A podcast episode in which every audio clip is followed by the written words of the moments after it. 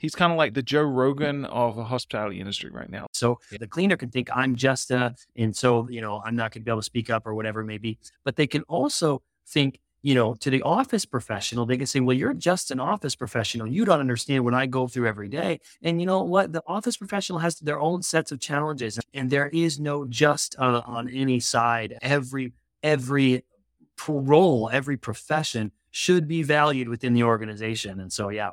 Not a just, no just uh, mentality.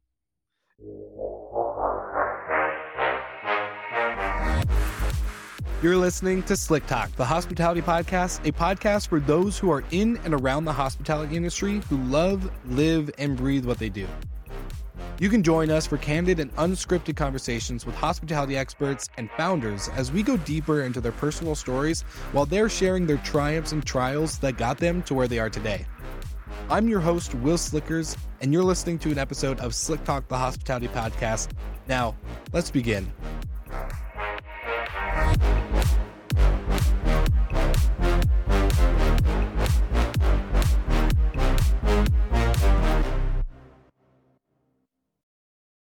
All right, Nathan, I see that you guys have added cigarette detection to the new Gen three device. And my question is, what's the difference between cigarette smoke and any other type of smoke? Yeah, great question. We're so excited about this new feature. We launched it at the very end of May, and we've called it cigarette detection for a reason, right? So it's a machine learning feature, very intelligent, and it doesn't just detect all smoke. It's not a smoke alarm, but specifically cigarette smoke. So if someone's in your rental and they've burnt a piece of toast or created some other type of smoke, we won't bother you with an alert. But if we detect using our cigarette detection feature that they're smoking cigarettes, then we'll send you an alert. So a great way to get alerts about the things you do care about while not getting alerts about the things that you don't. All right, you heard it here first. Another Minute with Minut, and now back to the episode. All right, everybody, welcome back to another episode of Slick Talk, the Hospitality Podcast. And this one's exciting because I have the one and only John Wick. You know, the big movie you've seen? I'm just kidding. We have Jonathan Wicks today, who is the founder of Well and Good. So, Jonathan, I'm excited to interview you. We got to meet at the first conference we actually hung out at, which was Level Up Your Listing in Scottsdale. And I got to learn a little bit about your business. And I was incredibly shocked and surprised because your business is not an easy one in our industry. But before I spill all the beans and the details, welcome to the show, my friend. How are you doing? Well, thank you. I'm doing great. Yeah. The name thing, John Wick, is like kind of, I've got the whole don't mess with my dog thing going on. So yes. I, yeah. I love it. I love it. Just at all costs. My mom always made me go by Jonathan. And so she would never let me be named John until now the movie came out. So people then naturally leaned towards that too. Yeah. But definitely was a good one. And I just wanted to give note to the conferences that you were, that we met at. I don't know anybody that's been, that's listening, that's been to a conference where Will is attending. You've got to see his dance moves on post-conference. The conference really doesn't start until there's music and st- Will is dancing. It's incredible. It's a sight to see. The skills, the skills are all off the chart. Well, you think I should quit podcasting and go into dancing full-time? There's something there to it. There's something there. He's good. Hey, you're good, man. If we go into a massive economic recession and crash, I know where I can rely on when it comes to making some money. The old trusty, yeah, the old trusty moves. Uh, sprinkler never let you down. Never. Yeah, I love it. Well, enough enough about me and the dance moves. That apparently you're not the first person to mention. So all my listeners are probably like, "Oh my gosh, I didn't know Will could do that." So it's like, oh, you be careful. Know what you asked. Find a conference that Will is attending. Find a conference, maybe even that he's emceeing, because he's also good at that. But go there and then find out where you're going afterwards. Will, what's going on here? Is there any music? That's, yeah, I would just, it's worth it. Well, I got to say, you know, to compliment you, you're a man of style. We are two brothers that got to be wearing the same set of shoes at two conferences in a row. You can't that make that fun. up. I mean, you can't make that. Walking in, we're like, oh, nice shoes. And then the six months later, we're literally doing the same thing. Yeah. Yeah. So, brothers Great from time. another mother. Love it. Yeah. I have uh, no Cole dance Haan. skills, though. I have no dance skills, so that's where I, that's where you lose me. That's fine. People will be like looking at our feet and be like, "I thought I just saw you over there, but then I saw you on the dance floor." And it's like, no. Shout out to Cole Haan for making good shoes that we were rocking at these conferences. Okay, potential but enough potential yeah. sponsorship, Cole Haan. Yeah, I'll give you fifteen percent of whatever they bring in. All right. Love so it. We'll be good.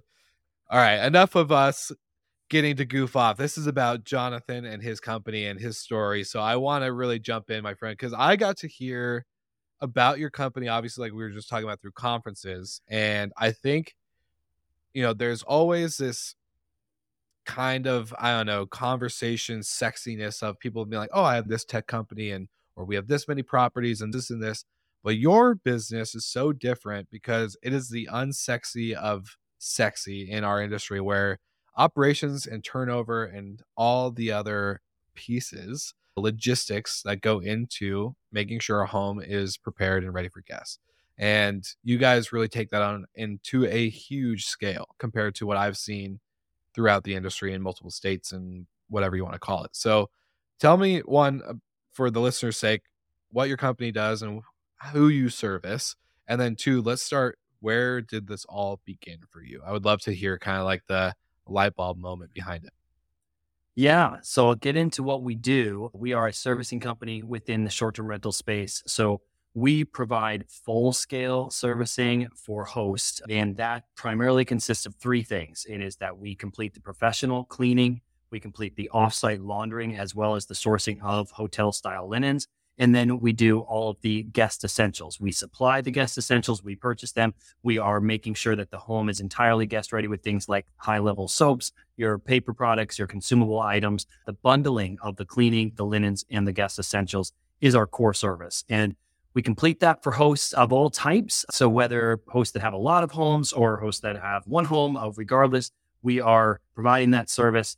And it's something we based it three years ago. We started out of Scottsdale, Arizona, and then now have expanded to different markets across the country, and really just trying to find the industry's biggest need and help with it was really the thought. And, you know, getting into how it all happened, a lot of it was because I've loved the short-term rental space for a long time. I was a guest and stayed, you know, in tons of properties, and I loved the upsides that it would provide.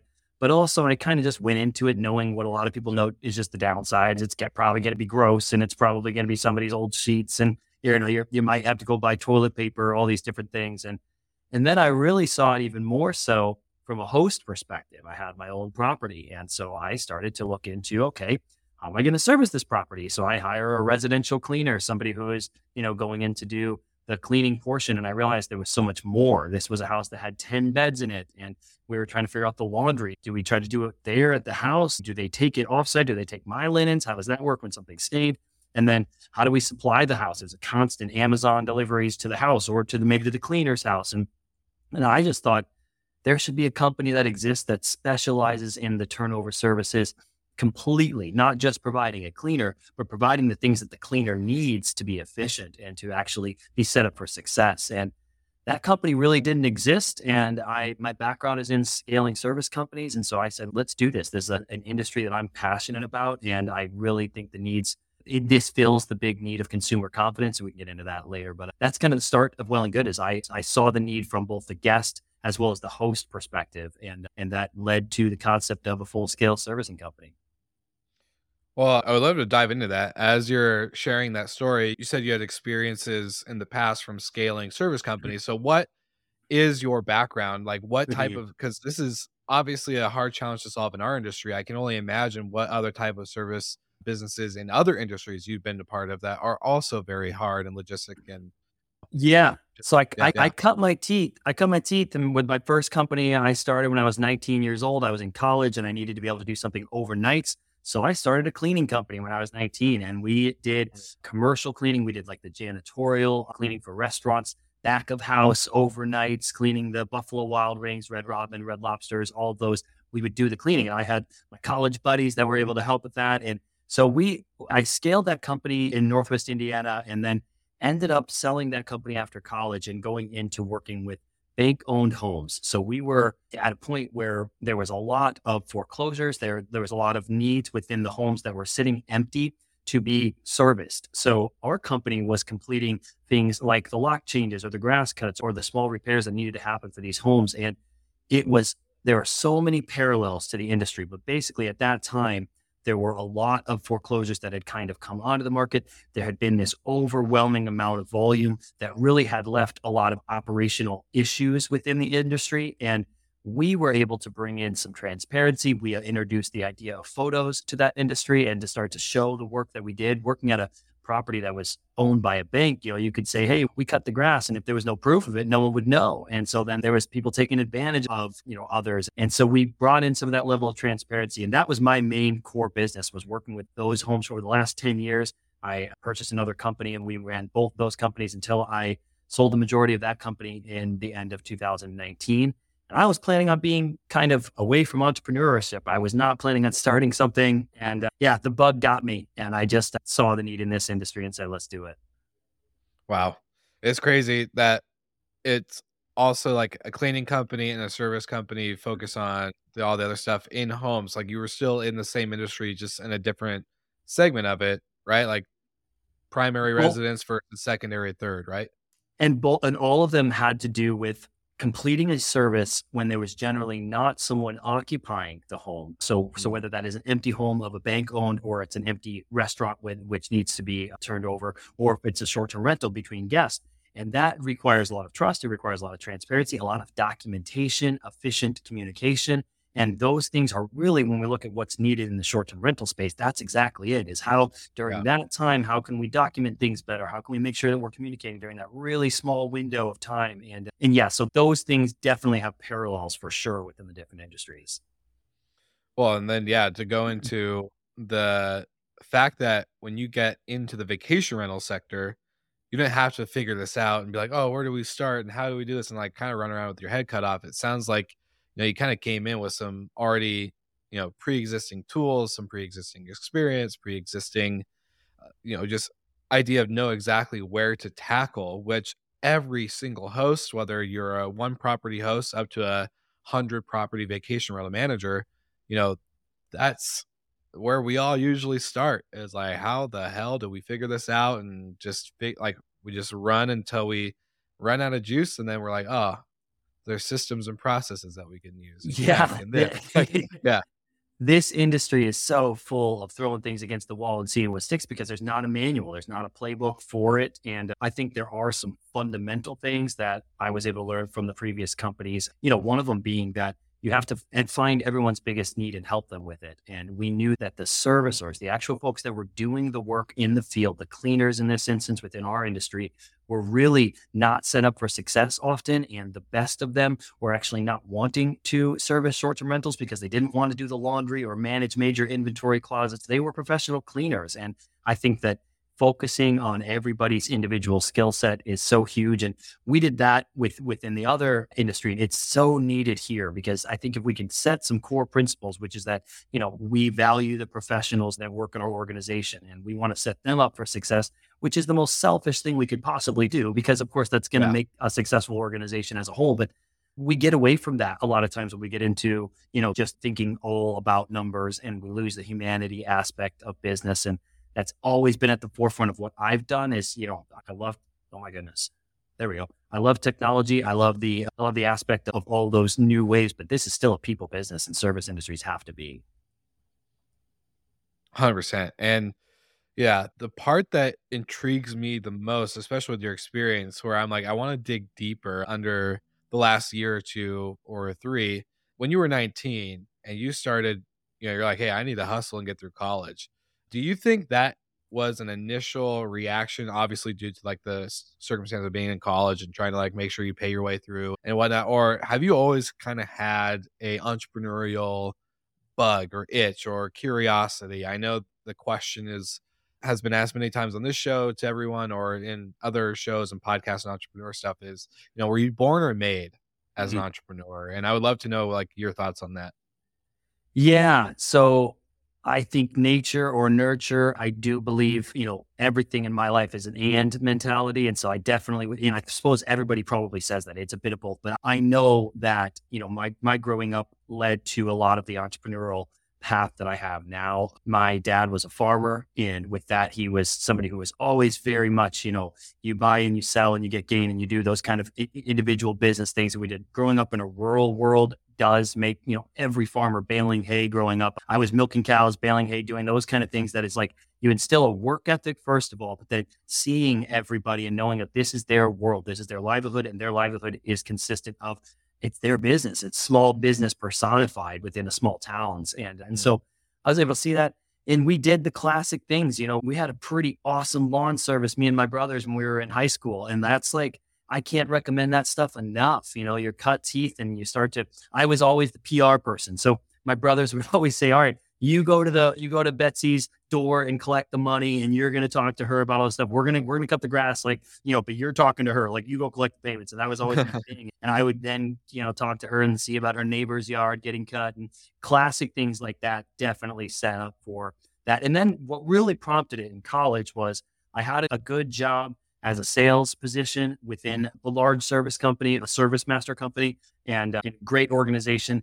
But I did love that idea of the sale and, you know, the aspect of that. And, but sometimes I felt like the operational back end wasn't always so great. So I'm like, well, I wanted to be more of a part of the holistic process rather than just the sale and then letting it go to wherever it goes. And uh, so that's what led me to saying, like, I think I want to tackle this. And there's a freedom and there's all the things that make an entrepreneur. but but I think that the foundation was laid early for some, for that, those kind of things to be in place. Yeah, definitely. That makes so much sense. And it, it's so funny because you have the and symbol on your shirt. You mentioned the and mentality. And this is one thing I had written down. I don't normally like do pre-screened questions before recording with someone, but before you jumped in, I was like, all right, why and why is it so significant for you? Is that personal, or is this just something that you've always just had at the forefront, you know, getting into business? I would love to know. It's so, it's so personal to both my own beliefs, but also what I believe we need in business. And, you know, there's this mindset of the, if you look at the contrarian of what an and mindset would be, it'd be an or mindset. It would be that we either have to choose this path or that path. We either have to choose profitability or treating our people the right way, or we have to choose, you know, the environment or doing the, doing a good job. And I, I just, I am an and person because I think that the way to find win-win solutions, which is what our and is all about, is we're going to serve well and do good. And both of those things matter. And the win-win solutions come from human-to-human interactions. Most of the time, if you're looking for the compromise and you're looking for the wins, you can find them. But you have to lean into that as like a fundamental aspect of your life or your business or whatever. So we wanted to make it just be like all over. That is what we are looking to do. We're looking to have win-win solutions that have to benefit everybody. If we can't say that this benefits this group and this group, we need to reassess there. And it's my entire life thing. I always talk about Eco Guy. I'm not sure if you're familiar with Eco Guy. That's a, like I've my heard, favorite. Yeah, a little bit, not much. It's the Japanese mindset that basically you you take all the things that you take what you love and what you're good at, where you can make money at, and what you think the world needs. And you combine that all in and you make one word. And for me, it's and. It's that we need to have more, you know, meat in the middle mindset. And there, there are wins to be had. And a lot of times we don't because we're so convinced that one side or the other has to win. And I just, I fundamentally believe we can have more and in our world. And clearly, based off of our logos everywhere, I'm pretty insistent on making that happen. So yes. Well, why is that so personal for you? What kind of made this become such a cornerstone for everything you do, from business to personal to everything else? Is there a significant moment, or? I think it's maybe the element of seeing people that got hurt because someone stepped on them to get somewhere. You know, that is the, but I've seen it personally. I've seen it in business where greed comes in or whatever it is. And they say, I'm going to win on the back of someone else. And, you know, I think we've seen in our culture a lot lately, but for me personally, yeah, I saw some very, you know, growing up, I, I was, I grew up in a, in the rural world, of, but my dad was somebody who always, and so maybe a lot of this does go back to good parents that just taught you, you know, like, do things the right way. There does not need to be a taking advantage of. One of our core values yeah. that we do not take advantage of those within our reach. And we will remove ourselves from people who do seek to take advantage of us, because there's enough of that out there. But if you can just simply say, I'm not going to be taking advantage of people, like, I'm going to be here for your best interest, and you can be authentic about that, it's powerful having seen the right way. And I think that I'm g- blessed to have parents who did show a little bit of that in real life. Yeah, no, for sure. And I love that core value. The We have a similar one in the sense of it's, we'll We have two core values above it, which is to work with pe- those who are passionate and to have attention to detail, no matter how big or how small. And then three is to not work with those who don't see that as a cornerstone. And no matter how much it financially would or wouldn't benefit the company, we don't want to kind of associate in a similar way where it's like, obviously we don't want to take advantage of each other. But for you, you know, did you always have core values in your business, or did, is this after, you know, two successful exits leading into Well and Good, you know, that it finally you're like, oh man, we really do need to have, I think core values for me have been the biggest game changer for just how we do day to day. I think you're dead on right. The core values are the biggest game changer, probably from our company's perspective. This is the one that I vocalized them the most. I think we always had, we always had them in the concept and some of the philosophies and things, but we didn't say it and we didn't speak it, put it out in front of everybody the way that we are now. And I think it's because, you know, in seeing the, the a lot of the success that I've had prior, it was because of a personal set of core values, you know? And so it's yeah. like, okay, if that's going to be the thing that's helping us as an organization, let's hope that everybody catches on to that. And let's set things that are beyond just me, but that over, you know, that umbrella, the entire organization. And uh, yeah, one, you know, just the simple, in, in the previous industry that I was in with the bank-owned work, there was pe- people were not getting paid constantly. Constantly was one thing. So we, one of our things is like, we are going to pay for the services completed. And that was regardless of whether our client paid us. So we made the decision, we made one decision, which is that we're going to pay for the services that were rightfully completed. That shifted our, then people started to know that they were working for a company who was going to have their back. And that, that value was there. I think it started to become over years. People saw that. And in this case, I'm saying, let's accelerate that a bit. Let's just speak it from the start and let's live it from the yeah. start. And if we have it as more than just what's on our walls, but like how we live on and operate on a daily basis, it does get accelerated, I feel like. Yeah. And it definitely, I think, helps weed out those who you want to work with and not want to work with. I think, you know, it's great to have it on the wall or write it on a Slack channel with your team or, you know, agree with it in a, within an email.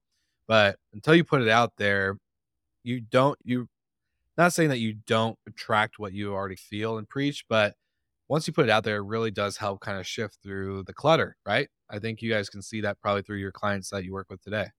Undoubtedly, undoubtedly. It's the, you know, it's the ultimate shield to the folks that may be not right for your organization, both whether it's on the client side or if it's on the teammate side, right? It's yeah. both of them. And like, you know, we are kind of like that, a little bit more of a bold company from the servicing side, which servicing companies usually are not bold. They're usually the ones that are in the shadows. They're the quiet ones or the timid ones. They don't want to, they don't want to ruffle any feathers and things like that. Yeah. And with us, we're saying like, if we firmly believe that we are presenting win-win solution, we should be bold about that. And we should be able to say, hey, you know, let's stand for that. Let's be okay with the fact that some people may not want that. Some people may want to be taking advantage of whether it's taking advantage of us or others, and that's their prerogative, but we have made our umbrella, our shield, whatever you want to call it. And I do believe that the more we vocalize that, the more that it really aligns us with the folks that want to be aligned. And and that's been a yeah. great thing.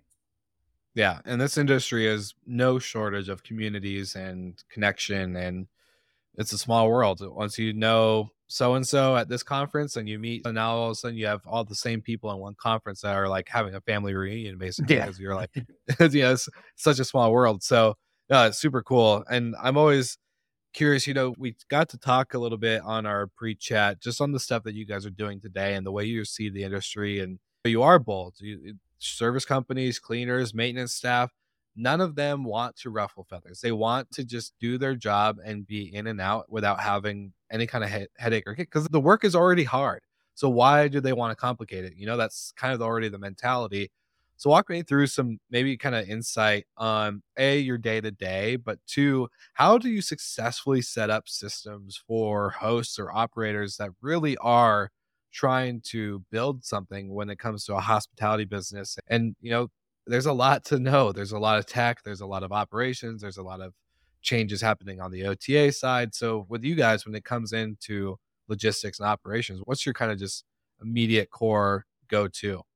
Yeah, I think that everybody should be focused on their primary functions. And, you know, that's one of the biggest things you just mentioned, how managers or hosts have so much on their plate, things like tech, things like, you know, all these different things they're going to be doing, revenue optimization, property onboards, there's all these things. And we say, okay, let us help you by having us obsess. Someone that needs to be obsessing over the fact that there's a flat tire with the cleaner and they got to reroute that. And somebody's got to be like, well, wait, is that toilet paper the highest quality we can get for that price? And like all these things that are, we do preach that. So a lot of my day-to-day and a lot of our company is all about saying, okay, what is it that you are great at? And we want to have people be great at what they are great at. And we want to be great at what we are. And that's the same thing with our professionals internally, which is that if you are a full-time cleaning professional, you should be great at that. You have chosen that profession, lean into it, and we as a company will lean into that as well. We will not be asking you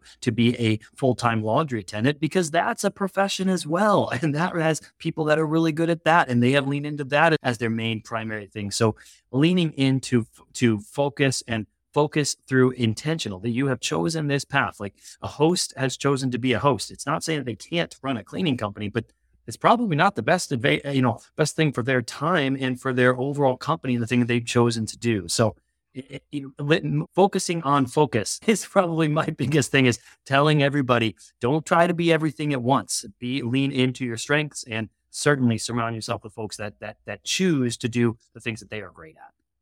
one hundred percent. And not to keep referencing conferences, but one of the core things that's similar to what you just said at Level Up Your Listing was, you know, there's a lot of people that get in that realm of, well, I only have one property, mm-hmm. or I'm only at five homes, or whatever the size or scale might be. And so many people feel like shame and kind of, it's like, no, only one property is great. It's better than having zero properties. It's better than not starting, and knowing that you're passionate about hospitality or taking care of guests and hosting and this type of industry that we're in, and not doing anything and just letting it fade away. So go ahead. Yeah. And if you're great at something, you're going to get more of it. So like, yeah. you know, if the reframe was, I am great at hosting one property, I think that those folks may be surprised at how quickly that turns into, I am great at doing two of those, you know, properties. And the, the limiting beliefs of saying that volume matters and that all the growth is the real thing. It's what are you great at? Because that will always multiply. The things that you're great at will multiply. Whereas if you're, you know, if you're looking at it from a strictly numbers perspective, that is your only, that is your only barometer. And I think we should judge ourselves off of what we're great at. For sure. It's just, and it goes back to, you know, the housekeeping side, whether it's like, I'm, I'm just a cleaner.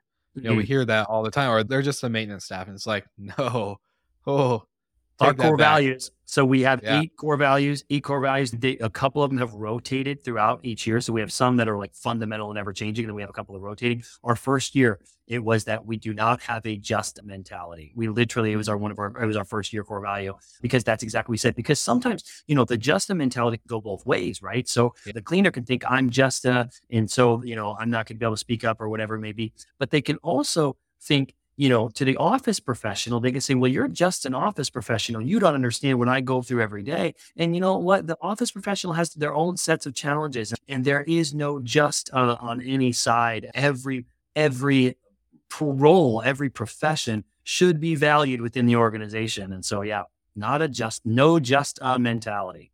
All right, Slick Talkers, now for another dynamic sponsored duo of the podcast. I would love to introduce you to Vintory and Safely. About Vintory, we've had Brooke Flotz on the podcast, who is a founder, multiple times, and him and his team know numbers. They know data, and they know marketing. They know how to help property managers just like you scale and grow their business by adding more inventory, aka more homes, into your rental program that drive the bottom line. For all of you listeners that want to learn how to scale and grow your inventory, you can get a free digital copy of Brooke's book called From Zero to five hundred Properties in Five Years. And for an added bonus, if you would do a demo of the Vintory platform, you'll get a fifty dollars gift card to Amazon. Now that's a sick deal. And now to touch on our friends at safely dot com. Safely dot com helps property managers just like you and I, protecting the homes that they manage from structural damage to content damage and, of course, bodily injury. This means plates, linens, cups, couches, tables, curtains, walls, and, of course, your guests themselves are protected. And this helps you by scaling your company in order to ensure that you are retaining owners and inventory in your program. If anything is broken or if anyone is hurt, you are able to make a claim through Safely, and within three business days, you can get in instantly paid out to replace any items and settle any claims that happen on site without having to deduct from your owner's payouts. That's why I call these guys the Dynamic Sponsor Duo. And thank you so much for tuning into the podcast. Check out their offers in the show notes, and back to the episode. Yeah. I love it. I love it. And now with all the areas and the homes and the types of hosts and companies you guys are working with, I'm always curious to hear this. You know, when a company or an entrepreneur has such a reach and gets to see such a different spread of, you know, operators and different markets and whatever it might be, I'm always curious, you know, what's the inside scoop? And when I say inside scoop, what are you seeing that isn't maybe being talked about in today's, you know, I'm as a media guy, like I would love to know, like, are we talking about topics that aren't really mattering or mattering? Is that even a word? That don't even matter? Or are they, are there topics that haven't made out of these like legit areas or destinations that, you know, they're suffering with X, Y, and Z, but no one's talking about it. So there's no real resource. And I would love to, to see from your perspective, what do you see? What's what's your pulse look like inside the industry as you guys are, you know, growing and continuing to work with different operators? I think that we are we are struggling a bit with being held hostage as a maybe a society, but definitely within our industry, held hostage by ratings. I think that we are so enslaved to the fact that if we don't bend over backwards for our guest and give them something, they're literally holding these ransom. And it is a strange thing that that really is encompassing of about ten percent of guests that are simply going to hold the rating over your head in order to get what they want. And we've got to, as a society, start to, you know, you you go to the Uber driver and, you know, if you give them a four, it immediately says what was wrong, right? And it's like, well, it just wasn't a five. There was nothing really that moved the needle for me about this. It was nothing bad. But a four is like a four is like death sometimes in, in our industry and in in whatever algorithms are being created based off of that. And I think we've got to understand that, like, you know, we did a survey and we asked the folks within our world, would you trust a five point oh or a four point nine? And most people now are starting to trust the four point nine more because it means there's some realness to it. They didn't pay for their reviews. They didn't, you know, not review the other person so that way it wouldn't show up in theirs. And there's all these games that we're playing with reviews. And I think it's weighing heavily on hosts because there are a lot of guests that are playing games with it. And I just think that we need to start to have more overarching getting in front of that. And I think that's something that I see bubbling under the surface that is a challenge within our industry. So that's maybe one thing. I could get into some other things. I think that people are definitely seeing that they need to level up the competition. Everybody's going to say that. There's obviously a ton more competition, but how do you level up becomes really interesting. You know, there's every everything done on purpose is always going to be a huge thing that people are realizing. Certainly themed houses or themed properties are performing a lot more so than ones that don't. And that does not mean that the theme needs to cater to a specific audience. I think that we're yeah. seeing a lot more of a neutral theming, but a theme. And I think that's super smart. And, you know, that to me is sh- shifting where we should be, which is a very unique experience, because that's what short-term rentals are designed to be, is a unique experience, but one that can cater to potentially more audiences that, you know, we always think of when we think of theme, immediately everybody thinks bachelorette parties, right? And it's like, yeah. yeah, and that may be, you know, the majority of the groups that are coming, but there's groups that are traveling for all different reasons. And you can lean into themes that have a lot more neutrality and still attract every type of group within that. Well, I was going to say, like, probably another theme is Disney or some kind of yeah. like character, Star Wars or, you know, that type of stuff. And it's like, it's not, every house doesn't need to be a Disney house or a Star Wars house or a bachelorette, you know, hub. That, yeah, there's. I agree. I agree. And I think, you know, the, we could talk a lot about the shifts of the, you know, the regulatory climate and all that. And yeah. there's, I think that what people are really finding is, you know, you have to be involved with your community. You know, every host should be involved in some sort of a coalition. Everybody should be looking at our industry as more of a collective rather than the individual, you know, just us doing it our own way and our own self. This is an industry that, that should be united and should be united for making our communities better. Because like the fact yeah. is, you know, I don't think that shoving twenty people into a house with two bathrooms and one parking spot is a good idea. Like, and we need to be honest about that. And we need to say like, listen, you know, some of the ways that we've done it may not be the best ways to be able to keep us, to be able to do what we do. And I think the smart hosts are starting to realize that. The ones who really are taking advantage of neighborhoods and communities, we we need to be unified and say, like, all right, let's say regulations can be helpful in this case. And, and I think that's happening as well. Yeah. Well, coming back before we get to that, because that's a whole another can of worms that I'm ready to jump into, but it's a can for sure. Going into the theme stuff, I'm always kind of curious, you know, being a service-based company and dealing with, you know, cleanings and turnovers and maintenance and all this stuff, I've heard both sides, and I would love to hear your take. On the service side, a lot of people say, I hate a themed home. I hate well-designed with all the extra things on the walls, things on the ceilings, carpets everywhere, whatever the piece might be. But then the others just say, I love it because at the end of the day, not all of that stuff gets used. So it's actually pretty easy to clean and maneuver around. But I would love your guys' take when it comes to a themed home versus just a normal real estate kind of like showing staged home. Yeah, there's furniture, but. Yeah. It. Yeah. I think that the, you know, staging and designing has a lot of aspects. You know, there's, to me, we say this all the time. We offer customization within standardization. So I love customizing things. I think that leaning into an orange room or a blue room or a green room is smart, but that does not mean that you need an orange comforter or a green comforter or those things that are going to prevent optimi- optimized servicing. Like you're going to have yeah. a kink there at some point because the, of the way that you themed something. So I think that looking at the ongoing turnover process, like we say, you know, we provide the blank canvas for the artists, which are the hosts, to paint their masterpiece. Like, absolutely. So we're going to give all the white, beautiful sheets and even top sheets, all of that. But then let's do pops of color with throw blankets. And let's do that a little bit more thought through from the ongoing logistical perspective of this. So to me, from a servicing perspective, I think themes are awesome if they are thought through in terms of how is this going to look in, in eight months from now, and this house gets beaten up. Is that thing going to be going to be a constant issue of like, it needs to go back here? And, you know, there's some general thoughts that I would say about, especially the linens. The linens are the base thing. Individual, different colors, towels, different colored towels are going to, they're going to end up, you know, bleeding into all of your other colors, and you're going to have problems with that. So thinking through from the servicing side, I love the themes. And I think that we should think through them more in the terms of decorations and more in terms of accent items rather than the actual fundamental part of a linen or, you know, the towels or things that are needing to be changed on an, all, on an ongoing basis. one hundred percent. Yeah, couldn't agree more.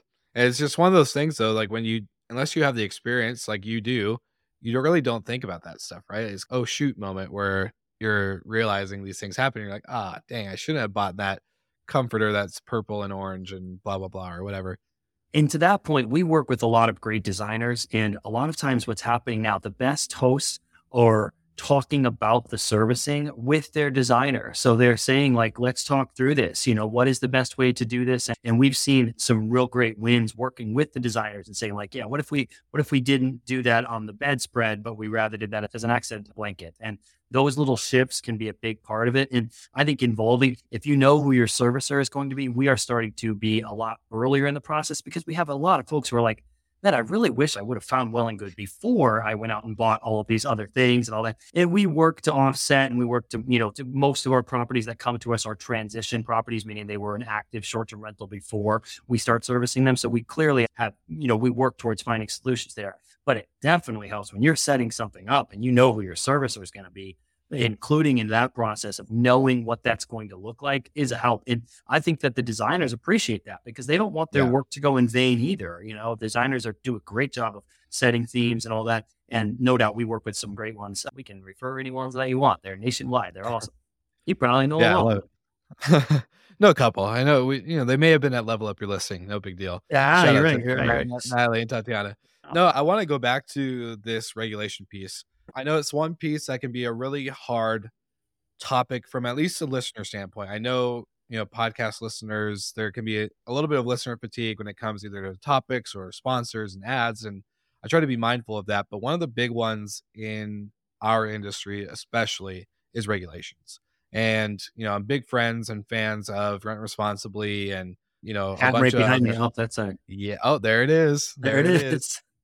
But love, love Dave and the team and Alexa and Dana and just the work that they're doing. But, you know, when it comes to regulation, especially being new, I'm, and I know a lot of our listeners are more professional, ten plus homes type deal. But when it comes to being new, regulations is not a thing that ever crosses your mind unless, again, you've had experience in some other work or industry where, again, you got hit with regulations and stuff like that. So, you know, when people hear it, I think these, this current day and age and kind of other podcasts, which we could be guilty of, are, you know, it's, oh, okay, regulations, whatever. Yeah. So what? You can't operate your home. Great. Your home probably wasn't made to be a short-term rental or stuff like that kind of is going through our head, but it doesn't just impact the host or the owner.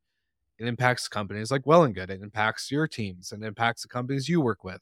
It impacts our tech providers. It impacts so many people when it comes to regulation, that I want to touch on that because you did mention, you know, regulations. And for you guys, when it comes to fair regulation and just the way we operate today, what are your thoughts? Like what, where's your kind of like hot take right now when it comes to regulatory, you know, talks and conversations? So I'm going to give this from a servicer's perspective, of course, you know, so this is, you know, looking at it from my vantage point, but I do think that we, if we were to lean into some of the real negatives of what short-term rentals have within the community, which is that it's kind of a low class, everybody coming in to party, you know, you need, we can list all the things, right? So from yeah. a servicer's perspective, some of the things that, that we feel like we could help bring to the conversation is let's first, let's make sure that there is not a packing in of the home of in terms of occupancy. I think that occupancy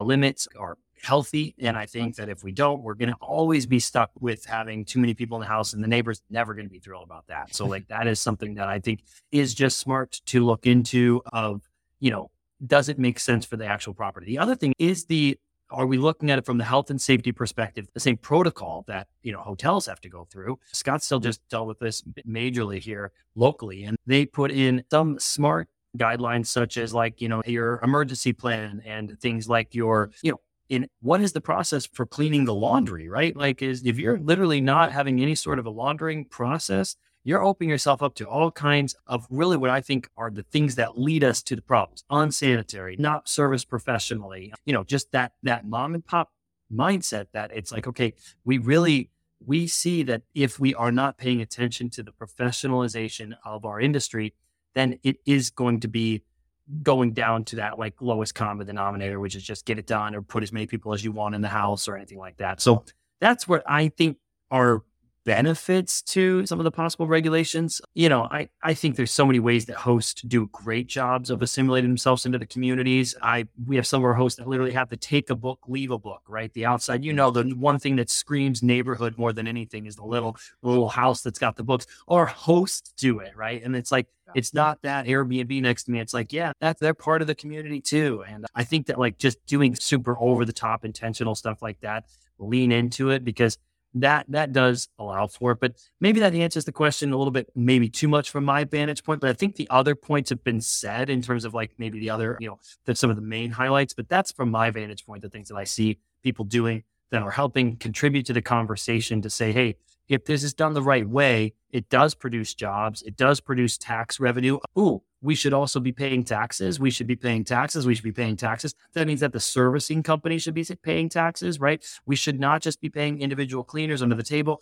and making that the way of doing short-term rentals because that runs into a head, right? It's like, and so we look and say, let's be above board. We will make sure that every everyone in our organization has been background checked and has been is has a tax identification. All of those different things matter, and we work with that as closely to the ground as anyone in our organization. I'm sorry, anyone in our industry, and uh, and I think that matters. So preaching that loudly and saying, well, look, we're leaning into paying taxes. We should. Every entity that brings revenue to this extent should. Yeah. Agreed. Except for the federal government, they don't. Sh- they shouldn't get some. I'm just kidding. Um, we could get into that all day. I'm not. Yeah, if we're supporting the local tourism, you know, yeah. we're supporting yeah. all that stuff. The local, yeah, yeah, yeah. I, we're in agreement. Will Slick. Oh yeah, yeah. Like I was like, I'm not gonna reveal myself too much, but I agree. I think like you know, it's there's things where at the end of the day, it's okay to be in the gray area for some stuff, but one of the things that you shouldn't be and can't be, at least in business, is when it comes to your taxes, when it comes to your operations and your attention to detail of bigger subjects like advocacy and regulation. Like that, that is a thing where there is no gray area. It's black and white right now. And that's what helps move the best legislations forward for our industry. Like you're talking about, like occupancy stuff. That's something you can't just be like, oh yeah, whatever. Like that actually does matter, because if you give an inch, they'll take a mile. And that's when parties and bad things happen. And, you know, companies like Minut and Safely and Proper and all these other types of company pop up because they, one, need are needed. But at the end of the day, it's going to cause more and more, uh, again, of those issues that are going to look, make the industry look down upon by travelers and guests and neighbors and communities as a whole. So, yeah. And it's like, that's an and mentality, right? Do we need noise monitoring, insurance, et cetera, or regulations? It's both. We do need both. Like we need to have the guardrails that say, you know, in a general sense, don't put a zillion people in the house, don't do this, don't do this. But also like if the, if you follow those and they still are causing a big problem, then you've got your, you've got your noise monitoring, you've got your insurance, you've got your different things that cover. And I think both worlds are needed within our space. And I think that, you know, we can lean into that both sides for sure. one hundred percent. I love it. I love that we're on the same page and, you know, one mind over here. But I did give you a quick warning before we hit record today. And we've been doing this saying, and I'm sure all the listeners are like, okay, well, just get on with it. But like we asked every guest before the next guest to ask a question without revealing who you are.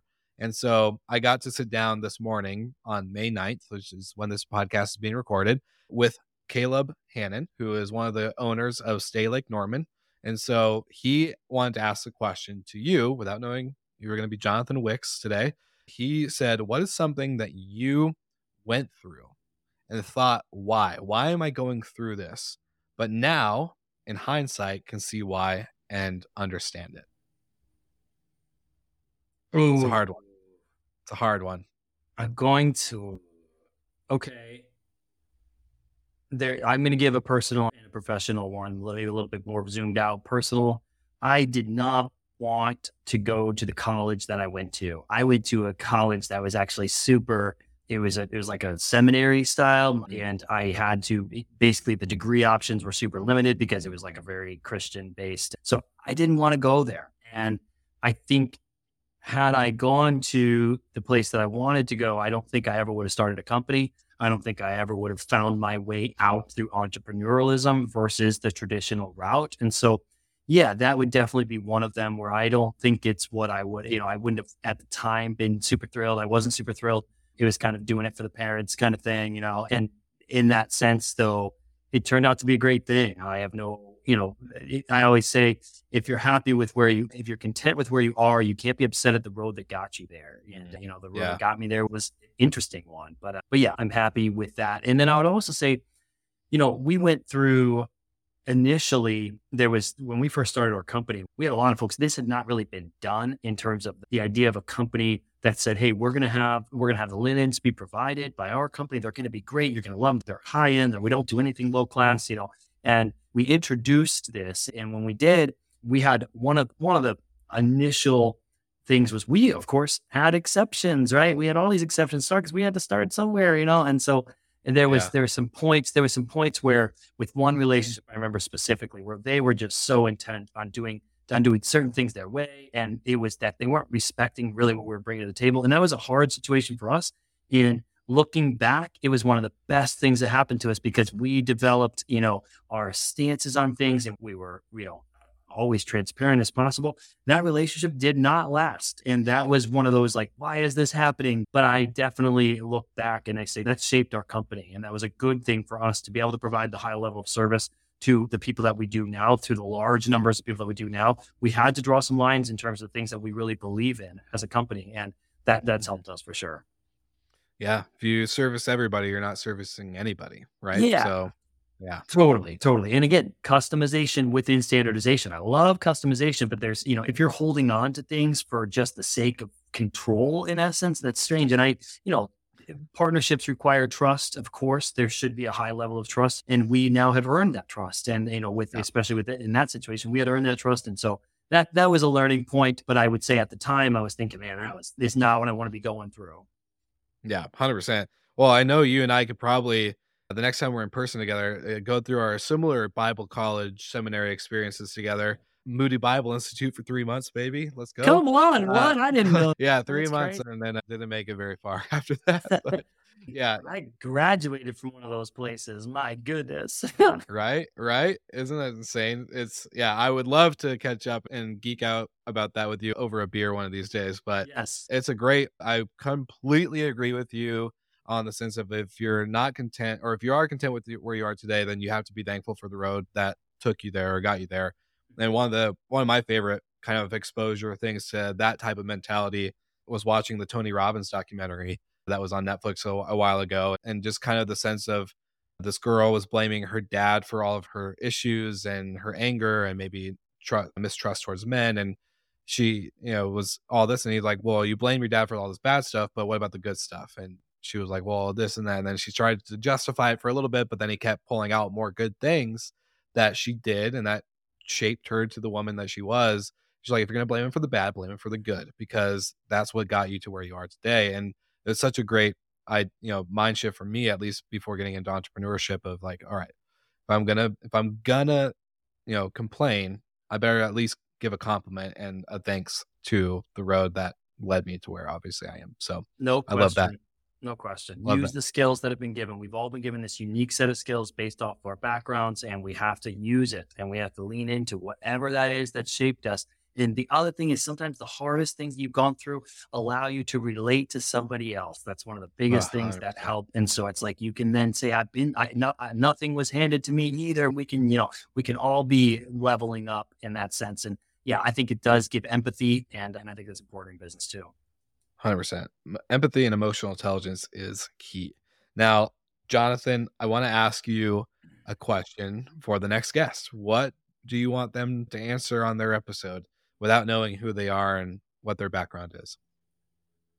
I'm going to go in a positive thing, and I would ask them to describe one moment that they've had with someone within their organization or someone they work with closely that have really been the, wow, this is what I do it for moment. And, you know, that the moments that make it all worth it, all the things that we go through as entrepreneurs. And I think that we sometimes don't take the time to, to reflect on those moments, but they exist. And like, the man, I worked for that. And, and especially if it's a moment with a person, would be what I would say. So what's a moment with someone within your organization or in any way that you felt like was the, that makes it worth it moment? Yeah. And sometimes those moments aren't long. They're very short, but great. Uh, but I think we yeah. should relish in them. Yeah. We should relish in them because we know how hard it is. And so taking the time to, to think on that is, is I think healthy. So yeah, that's, that's my question. Definitely. I love that. That's a great question. And now the final question I ask every guest, no matter what, is outside of all the links that we're going to put inside of the show notes for this episode, what's the one link that anyone listening to right now has access to? What link would that be to send them to get to know more about you or your company or anything that we've talked about today? At wellandgood dot pro. And that is on Instagram. It is the easiest thing, at wellandgood dot pro. It is also our website. So if you're thinking wellandgood dot pro, you're going to get to our website or our Instagram handle. That will do it. And at wellandgood dot pro, you can type it in on your Instagram and you'll see a lot of our company culture through there. I love it. I love it. So you heard it here first, Slick Talkers. Make sure you like and subscribe everything at wellandgood dot pro. It'll be linked in the show notes. Give Jonathan Wicks and his team a follow, a like, a subscribe, all the above. And of course, as I always love to say, we'll see you again next week.